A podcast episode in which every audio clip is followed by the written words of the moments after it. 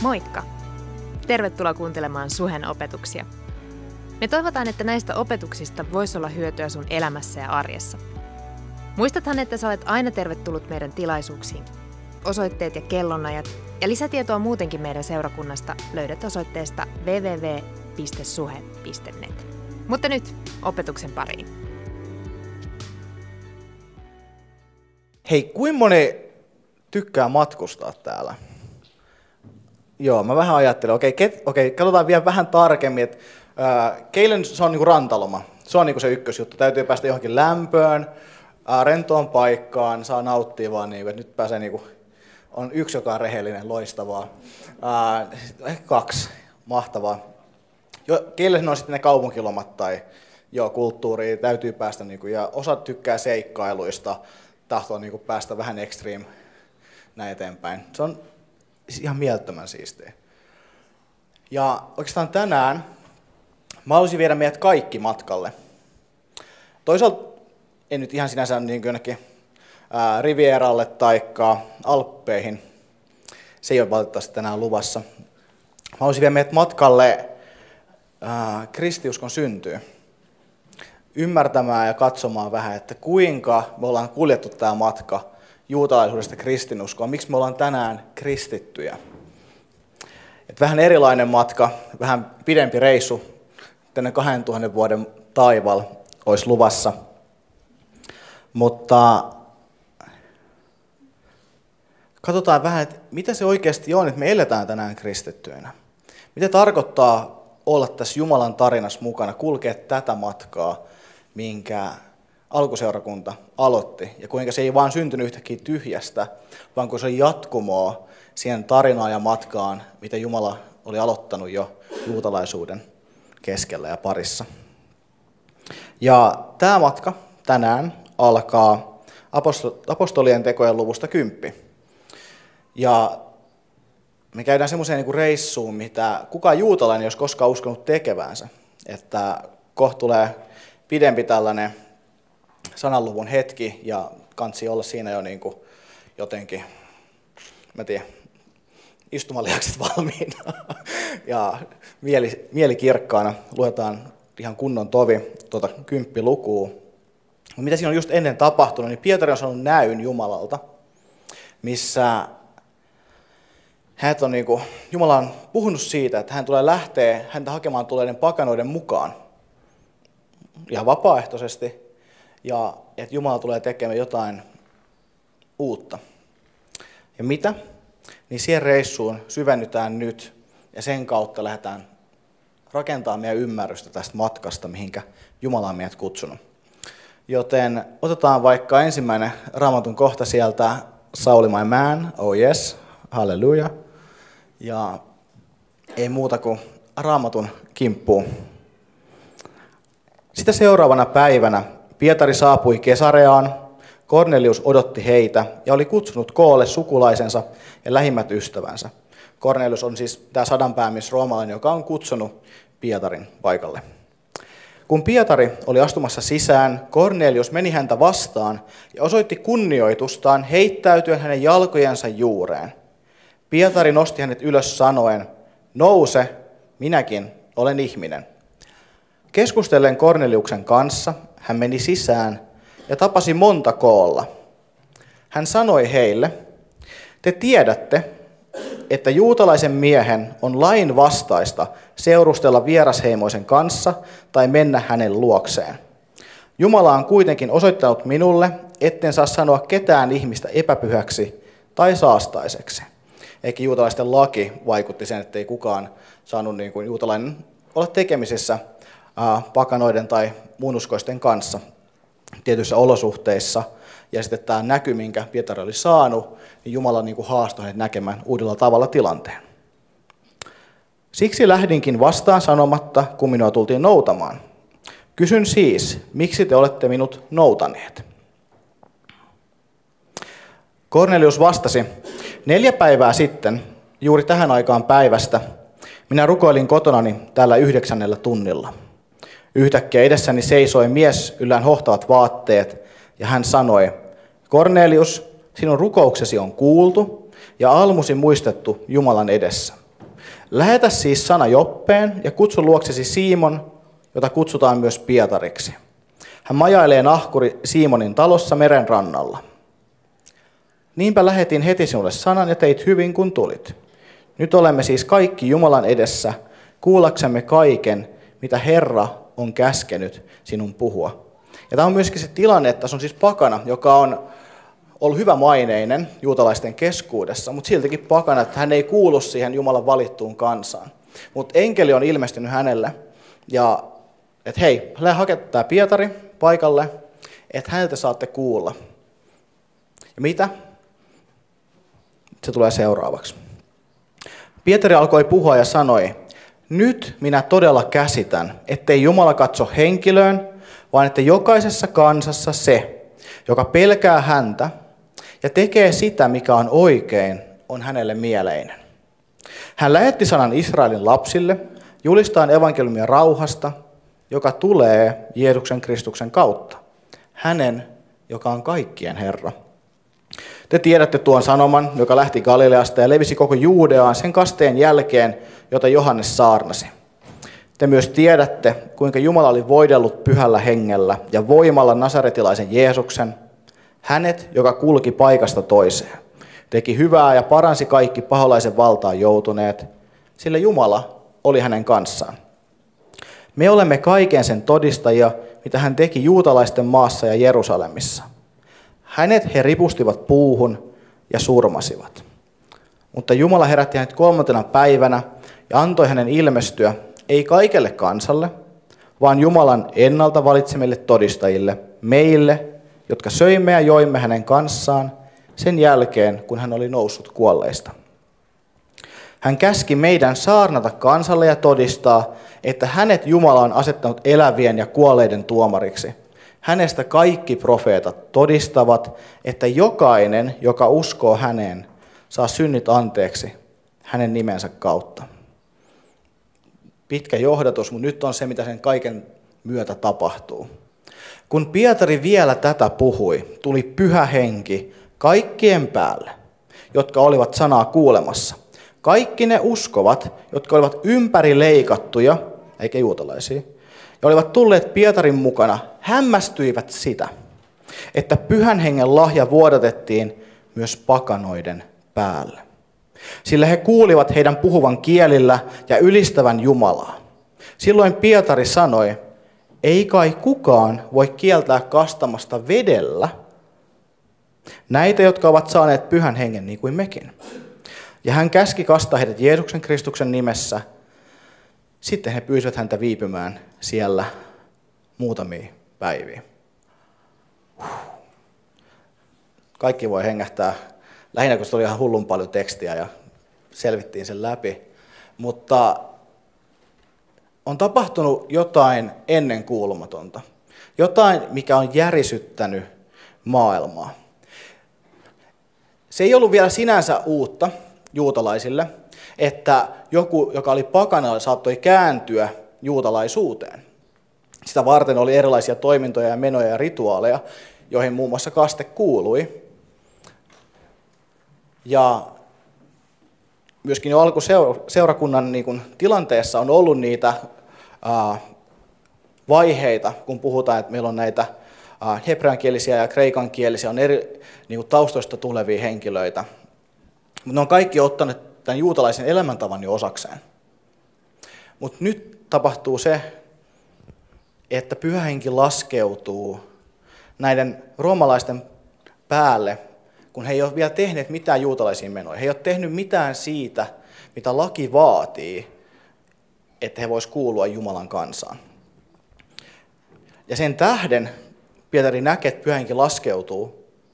Että okei, no voiko kukaan estää kastamasta vedellä? Toisin sanoen, voiko kukaan estää tuomasta heitä Jumalan kansaan, tähän meidän liiton perheeseen, tähän seurakuntaan – koska Jumala on jo tuonut heidät antamalla heille hänen henkensä siunauksen.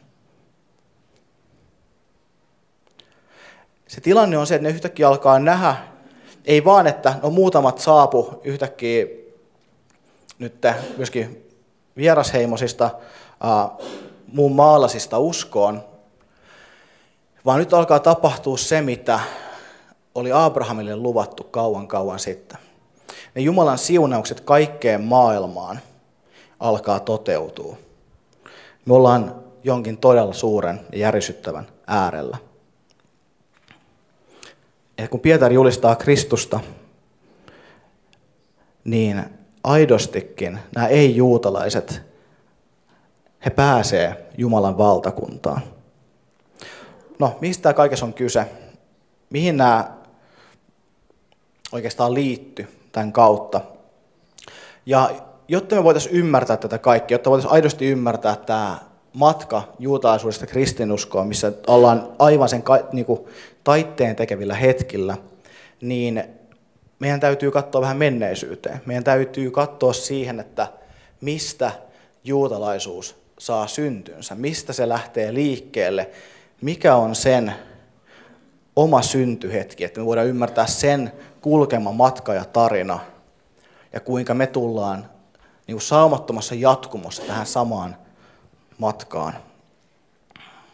Ja mistä tullaan, mihin mennään. Ja myöskin, miten tämä kaikki oikeasti soveltuu tähän hetkeen. Mitä tämä tarkoittaa meille, että me eletään kristittyinä ja että tämä on oikeastaan myös jatkumoa siihen samaan tarinaan, minkä Jumala on kuljettanut läpi historian ja juutalaisten keskuudessa. Tätä varten me katsotaan meidän seuraava kohta, ei huolta, se on todella paljon lyhyempi. en aio lukea pelkästään koko raamattua läpi tänä iltana, sitä varten meillä on raamatun äärellä illat, ei huolta. Otetaan Abrahamista kohta. Yes.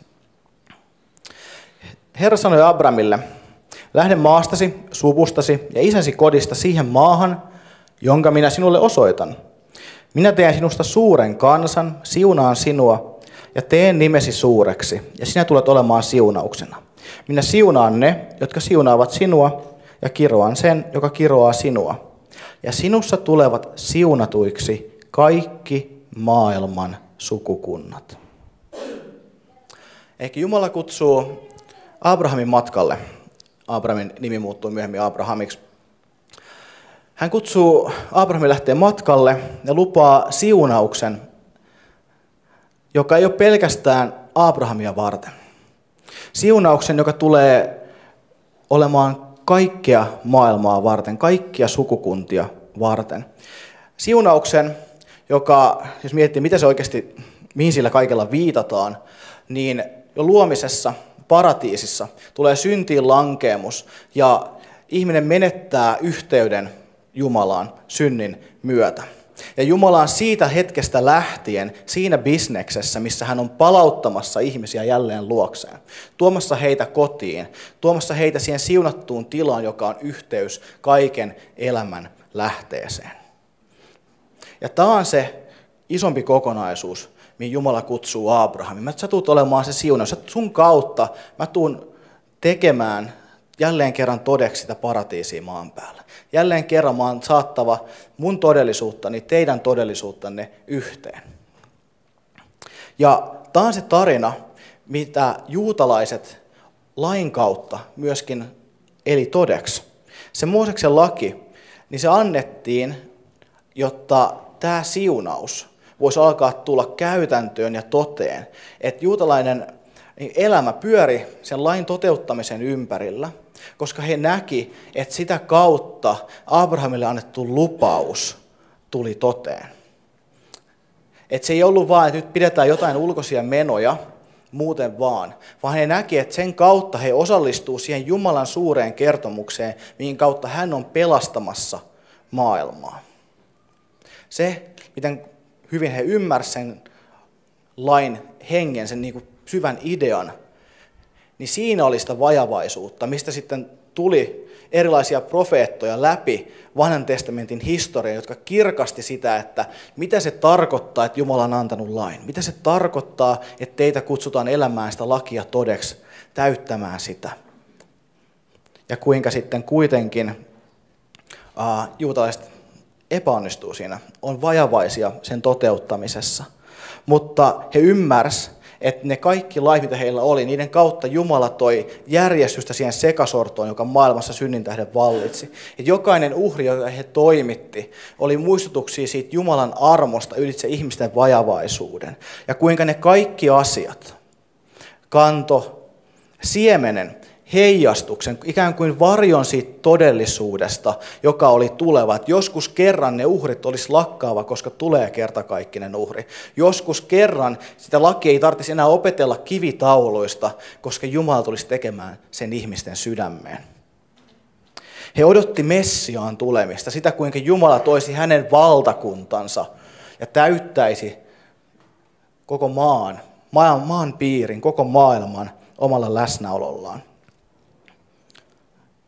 Israel eli sitä odotusta, että se paratiisissa kadotettu yhteys Jumalaan tulisi palautetuksi. Ei vain heille, vaan kaikille kansoille. Se oli se isompi tarina, missä Israel eli. Muistiko he sitä aina? Ei, ei mekään muisteta kaikkea hyvää tai tärkeitä asioita, mihin meitä on kutsuttu. Mutta se oli se isompi kokonaisuus, missä he olivat. Ja Tällainen ajatusmaailma väritti alkuseurakunnan elämää. Ja Sauli aiemmissa puheessaan on maininnut siitä, kuinka juutala, niin kuin, juutalaisilla oli näitä rukouksia ja kuinka alkuseurakunta py, niin kuin pysy näissä rukouksissa. Mä en ole aiemmin varma, että puhumme tästä saarnassa, mutta siitä oli niin monta heittoa, niin täytyy tämäkin avata. Ja juutalaisuuteen kuuluu, että on useampia tämmöisiä päivärukouksia – joiden kautta he elivät todeksi suhdettaan Jumalaan. Ja se puhutaan näistä niin Shema-rukous, se, että kuule oi Israel, Herran Jumalasi on yksi, rakasta Herraa Jumalasi koko sydämestäsi, mielestäsi, sielustasi, kaikella voimallasi. Siis kaikilla mitä sä olet, rakasta Herraa sun Jumalaa. Tämän rukouksen Jeesus ottaa ja hän muuttaa sen rakkauden kaksoiskäskyyn, missä on toisaalta juuri tämä, että rakasta Jumalaa tällä kaikella – ja sitten annetaan myös se käytännön niin kuin puoli, mihin se välttämättä johtaa, jos me rakastetaan Jumalaa kaikella, me myös rakastetaan meidän lähimmäistä niin kuin itseämme. Mutta palataan takaisin tuohon Shema, koska se, mitä se sana tarkoittaa, on se on se kuule. Kuule, oi Israel, Shema. Mutta tämä kuulemista tarkoittava sana, se ei ole vaan se, että nyt sun korvassa jotkut ää, kuulohermot, mitä ikinä väkäsi, jotain ääniaaltoja hyräilee tai näin, ja sitten sä saat jotain tajuntaa, että jotain ääntä tulee. Musiikkityypit tietää paremmin, miten se toimii, tai biologit. Se ole mun, se ole mun erikoisala. Mutta Israel ei kiinnostanut niinkään, että kuuletko sä jotain, vai vaan kuunteletko. Ootko sä kuuliainen sille, mitä sulle on sanottu, että kuule oi Israel, niin on myöskin, että ole kuuliainen oi Israel. Rakasta sun Herraa Jumalaa kaikella. Elä todeksi tämä suhde, tämä maailma, mihin sut on kutsuttu. Tuo Jumalan valtakunta sen keskellä. Ja tämä oli se, mihin kaikki ajanlaskun alun ajan juutalaiset pyrki. He, he, he eli päivittäisissä näissä rukouksissa niin kuin ohjaten omaa mieltään ja ajatteluaan, mikä on se Jumalan todellisuus, missä meitä kutsutaan tänään kulkemaan. Oli se sitten niitä lain käskyjen noudattamista kymmenyksien antamisessa, taikka temppeliuhrien suorittamista syntien sovitukseksi. Ja taikka vaan se ruokailu, että me vaan syödään vain Jumalan oman kansan kesken. Niin kaikki nämä asiat oli sitä, millä he näki, että me eletään Jumalan tahdossa kuuliaisesti. Me todennetaan sitä Jumalan siunausta maan päälle eletään sitä Abrahamin lupauksia todeksi. Ja tosiaan alkuseurakunta eli tästä juutalaisesta identiteetistä käsin. Se ei ollut silleen, että saman tien, että aa, Kristus nousi pyhänkin tuli, että haa, me ollaan kristitty by the way. Ei, se kesti aikaa, että he alkoivat tajuta, että haa, tämä tie, mitä me kuljetaan, niin se oikeastaan rakentuu Kristuksen ympärille tavalla, minkä he ymmärsivät syvästi. He kyllä tajus saman tien, että kaikki se heidän niin kuin aiempi uskon elämänsä, niin Jeesus on muuttanut sen. Jotenkin se alkoi rakentumaan Kristuksen ympärillä. Että missä, uh, jos vaikka Jeesuksen opetukset alkoi paljastaa, mikä oli se lain sydän, mitä se tarkoitti, että me rakastetaan Jumalaa kaikella, kuinka se välttämättä johtaa meidät rakastamaan meidän lähimmäistä, kuinka Jeesuksen veri, hänen ristin työnsä oli se kertakaikkinen uhri. Enää uhreja ei tarvittu, koska Jeesus oli täyttänyt niiden merkityksen ja tarkoituksen. Että kuinka tämä ateriayhteys oikeastaan kuuluu kaikkien Jumalan omien välille, että me ei enää tehdäkään erotteluja sen, sen suhteen, että mitä kansaa tai heimoa tai ties mitä me ollaankaan. Ja tämä ei ollut semmoinen saman tien prosessi, eikä tässä Pietari hyvänä esimerkkinä hän tartti näkyä ja johdatusta ja puhetta Jumalalta, ja siltikin tulee tilanteita myöhemmin, missä Paavali on silleen, että hei, et sä tajuu, nyt sä taas niinku rikot tätä koko hommaa, kun syöt pelkästään juutalaisten kesken. Se oli vähittäistä matkan tekoa siihen, että mikä on se Jumalan isompi sydän tämän kaiken keskellä. Mutta kaikki oli muuttunut. Sadanpäämies ja hänen perheensä olivat saaneet pyhän hengen. Messias oli todella tullut, mutta hänen valtakuntansa luonne olikin erilainen kuin mitä juutalaisuus odotti. Missä he kaipas, että nyt tulee se sotapäällikkö, joka potkii roomalaiset mäkeen. Me saadaan laitettua Israelin kuningaskunta jälleen yhteen. Juude ja Samaria, se meni joskus rikki, ei huolta. Tulee Daavidin kuningas, joka palauttaa sen yhteen. Poliittinen valtio, joka julistaa jälleen suvereenisti sitä Abrahamin annettua lupausta ja sen kautta kaikki muut kansat joutuu tunnustamaan, että Israel on suuri ja Israelin Jumala on suuri. Mutta se ei ollutkaan, miten Jumala halusi tehdä sen. Hän kyllä yhdisti Juudean ja Samarian, mutta se oli hengessä, evankeliumissa. Hän johdatti heidät kaikki uskon kuuliaisuuteen Kristuksen nimellä. Tunnustamaan, että Jeesus Kristus on herrojen Herra, kuninkaiden kuningas. Ja tämä viesti meni maan ääriin saakka. Ja edelleen tänäänkin se menee maan ääriin saakka. Meitä kutsutaan antaa meidän sydämen tunnustus Jeesukselle, että sä oot mun herrojen Herra, sä oot kuninkaiden kuningas. Mun kuuliaisuuteni kuuluu sinulle. Koska Jumala ei tahtonut vaan palauttaa maanpäällistä Israelia valtiota, vaan täyttää sen kutsun ja tarkoituksen, jonka hän oli julistanut jo lain antamisen yhteydessä kansalleen. Joten mennään toiseksi Mooseksen kirjaan, otetaan sieltä seuraava kohta. Jos te nyt kuuntelette minun ääntäni, Jumala puhuu tässä, ja pidätte minun liittoni, teistä tulee minun oma kansani kaikkien kansojen joukossa. Koko maa on minun, mutta teistä tulee minun pappisvaltakuntani ja pyhä kansani. Me ollaan puhuttu temppelistä ja kuinka sen tarkoitus oli jälleen palauttaa taivaan todellisuus maan päälle, julistaa sitä Jumalan elämää antavaa voimaa ja kirkkautta ja hyvyyttä. Johdattaa meitä jälleen kerran siihen paratiisin tilaan, missä ei ole eroa ihmisen ja Jumalan välillä. Ja tätä varten oli Israelin kansa otettu ja Jumala oli heidät kutsunut, että he olisivat pappiskansa. Toisin sanoen he voisivat tuoda koko maailman Jumalan eteen että Jumala, tässä maailma on, me ollaan sinun, ja että heidän kauttaan Jumala voisi koskettaa koko maailmaa, minä siunaan teitä, minä olen teidän kanssanne. Ja tämä tehtävä menee eteenpäin. Otetaan tästä Pietarin kirjeen, ensimmäisen Pietarin kirjeen kohta seuraavaksi, missä se puhe, mitä Jumala on puhunut Israelille antaessaan lain, niin nyt Pietari avaa sitä seurakunnalle, että mikä on se meidän osamme ja paikkamme. Te sen sijaan olette valittu suku, kuninkaallinen papisto, pyhä heimo ja omaisuuskansa, julistaaksenne hänen jaloja tekojaan, joka on pimeydestä kutsunut teidät ihmeelliseen valonsa. Ennen te ette olleet kansa, nyt te olette Jumalan kansa. Ette ole armahdettuja, mutta nyt te olette armahdettuja. Ja pointti on tämä, että Jumala ei ole vaan keksinyt jotain uutta suunnitelmaa, että oho, Israel nyt feidas ja feilas ja kaikki meni pieleen, mitäs mä nyt keksin, voi ei, onko mulla mitään plan B, hei Gabriel, me vaikka viemään joku viesti tonne jonnekin. Ei. Jumalalla on ollut yksi eheä suunnitelma, kuinka hän tahtoo pelastaa maailman tuoda maailman hänen tuntemiseensa, johdattaa kaikki ihmiset hänen läheisyytensä.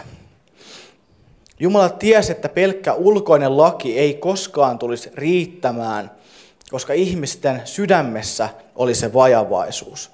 Meissä asuu synti ja kuolema syntiin lankeemuksen tähden. Ongelma on meidän sydämessä. Pelkkä hyvyyden kertominen ei riitä meille, koska synti sitoo meitä ja meidän tahtoamme silti lankeamaan.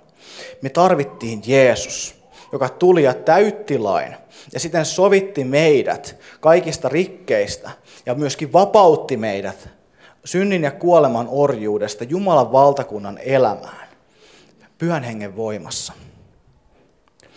Joten Jeesus tuli ja täytti lain. Jeesus ei kumonnut sitä, Jeesus ei myöskään vaan pitänyt lakia.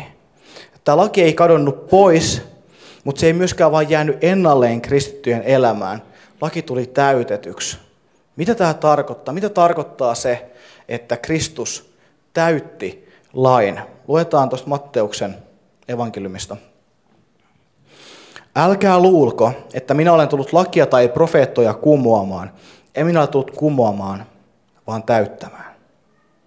Laki ja profeetat on se termi, mitä käytettiin vanhasta testamentista. Siinä on Mooseksen antamat lainkirjat ja sitten eri muu kirjallisuus, mitä kutsuttiin yhteisnimellä profeetat. Ja ne antoi yhtenäisen todistuksen siitä, että Israel oli kutsuttu elämään Jumalan omana ja mitä se oikeasti tarkoitti.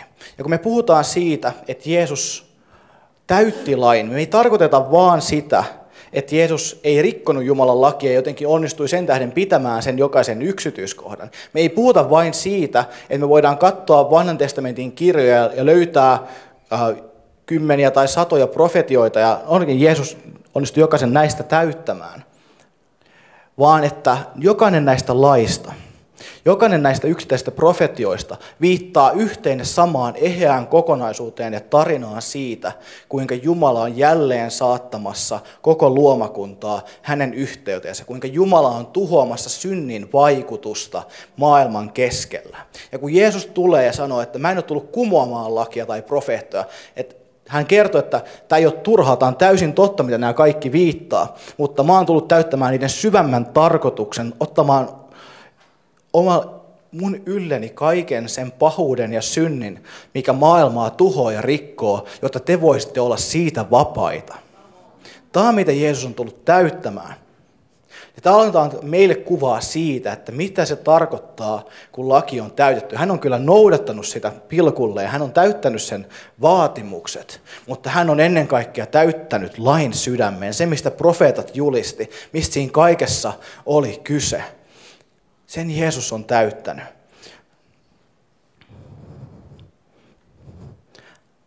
Ja tämän myötä meistä tulee tämän täyttymyksen todistajia, koska meidät on kutsuttu olemaan tämän Kristuksen lähettiläitä. Me aletaan ymmärtää, mitä se tarkoittaa, että Israel olisi pappiskansa, koska meistä on tehty tämä pappiskansa. Me aletaan ymmärtää, mitä se tarkoittaa, että me ollaan Jumalan kanssa. Mitä se tarkoittaa, että meillä on tehtävät, me ollaan lähettiläitä. Tästä kaikesta hebrealaiskirja, roomalaiskirja, ne puhuu tosi pitkälti. Mä suosittelen, että kansi lukee ne kotona. Mä varjelen teidän ajanta, aikatauluja, että mä en lue kaikkia kirjeitä ja tällä kertaa täytyy jättää vähän aikaa. Mutta mä otan jotenkin vaan pysähtyä tämän äärelle, kuinka Jeesus, kuinka oikeasti se lain tarkoitus toteutuu hänessä. Kuinka hänessä on valo ja siunaus tullut kaikille kansoille, heimoille, kielille ja sukukunnille, kaikkeen maailmaan. Kuinka hän on mahdollistanut sen, että kun ilmestyskirjassa puhutaan, että kaikista maailman juuri näistä heimoista ja kansoista on oleva Jumalan valtakunnassa ihmisiä, että Jeesus on täyttänyt sen, tehnyt sen mahdolliseksi. Ja puhuttiin tuossa aiemmin Pietari, että kuinka meille on annettu tämä uh, tehtävä, kuinka me ollaan niin se kuninkaallinen papisto, pyhäheimo, kuinka meitä on kutsuttu julistamaan näitä tekoja. Niin meillä on oikeasti uskottu tämä sovinnon julistuksen virka, mistä Rauno muun muassa puhui vähän aiemmin uh, menneillä viikoilla. Meistä on tullut tämän sanoman lähettiläitä. Miksi meistä on tullut niitä? Koska on joku, joka on ollut jo se lähetti ja se on kertonut meille. Me ollaan tässä jatkumossa, tässä samassa matkassa, mikä on alkanut sieltä alkuseurakunnan lehdiltä, minkä Kristus on laittanut henkensä kautta liikkeelle. Joten mitä tämä käytännössä tarkoittaa meidän suhteessa lakiin?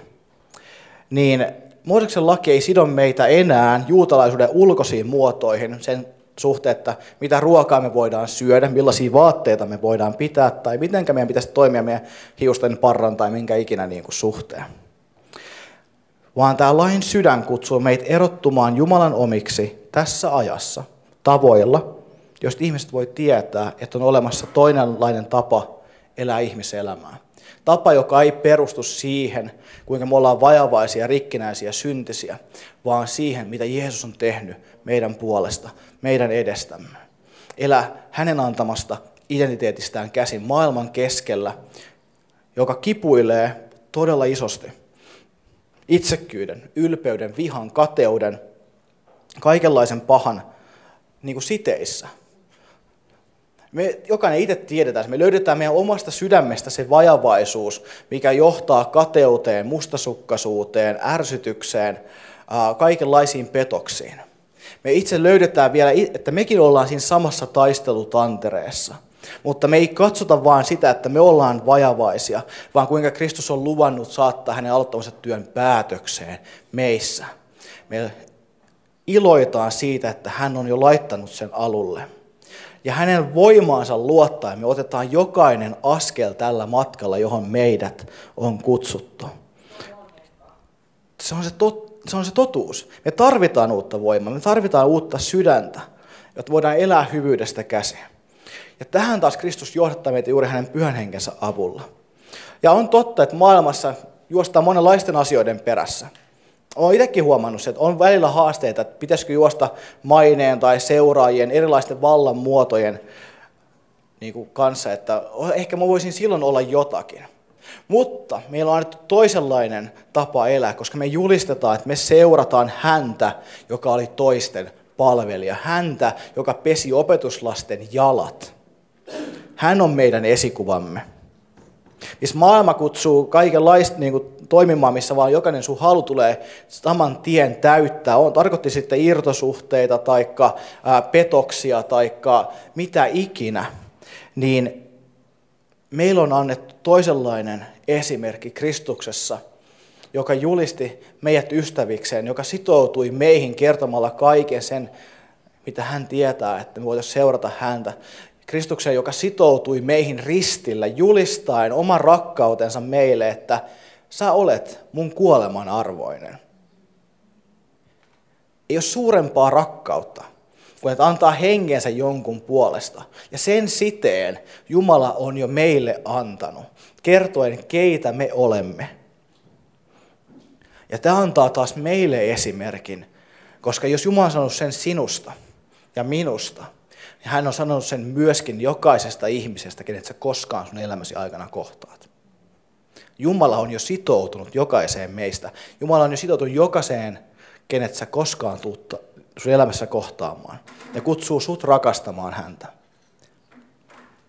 Se ei tarkoita sitä, että sun täytyy jokaiselle ventovieraalle antaa kaikki sun omaisuus, vaan että sä rukoillen kuljet, että Jumala, mitä on se rakkaus, jolla sä mua rakastit, millä mä voin rakastaa mun lähimmäisiäni.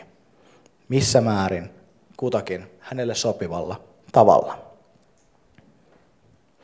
Missä maailma kertoo jokaisen meistä tulevan onnelliseksi omalla uskolla. Sulla on sun oma totuus, mene sillä. Me julistetaan on yksi ainoa todellinen tie totuudessa, ilon ja rakkauden täyttämään elämään. Jeesus Kristus, tie, totuus ja elämä. Pyydän ylistäjät tästä, tulkaa nyt lavalle, aletaan saattaa tätä jonkinlaiseen kokonaisuuteen. Koska me on tehty niin matkaa, että mitä tämä meidän usko tarkoittaa. Ja tästä voisi puhua niin paljon syvemmin kaikenlaisia yksityiskohtia, jotka vois eri tavoilla alleviivata sitä, mitä me ollaan käyty läpi. Et me voitaisiin miettiä Jerusalemin apostolien kokousta ja kuinka siellä tehdään ne käskyt ja säädökset että hei, se on oikeastaan just näin, että Jumala on jo ilmassut tahtonsa.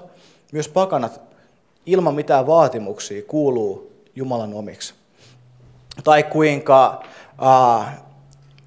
kun evankeliumi lähtee leviämään, niin ensimmäinen vierasmaalainen, joka kuulee evankeliumin julistuksen, on Etiopiasta oleva musta ja runneltu mies.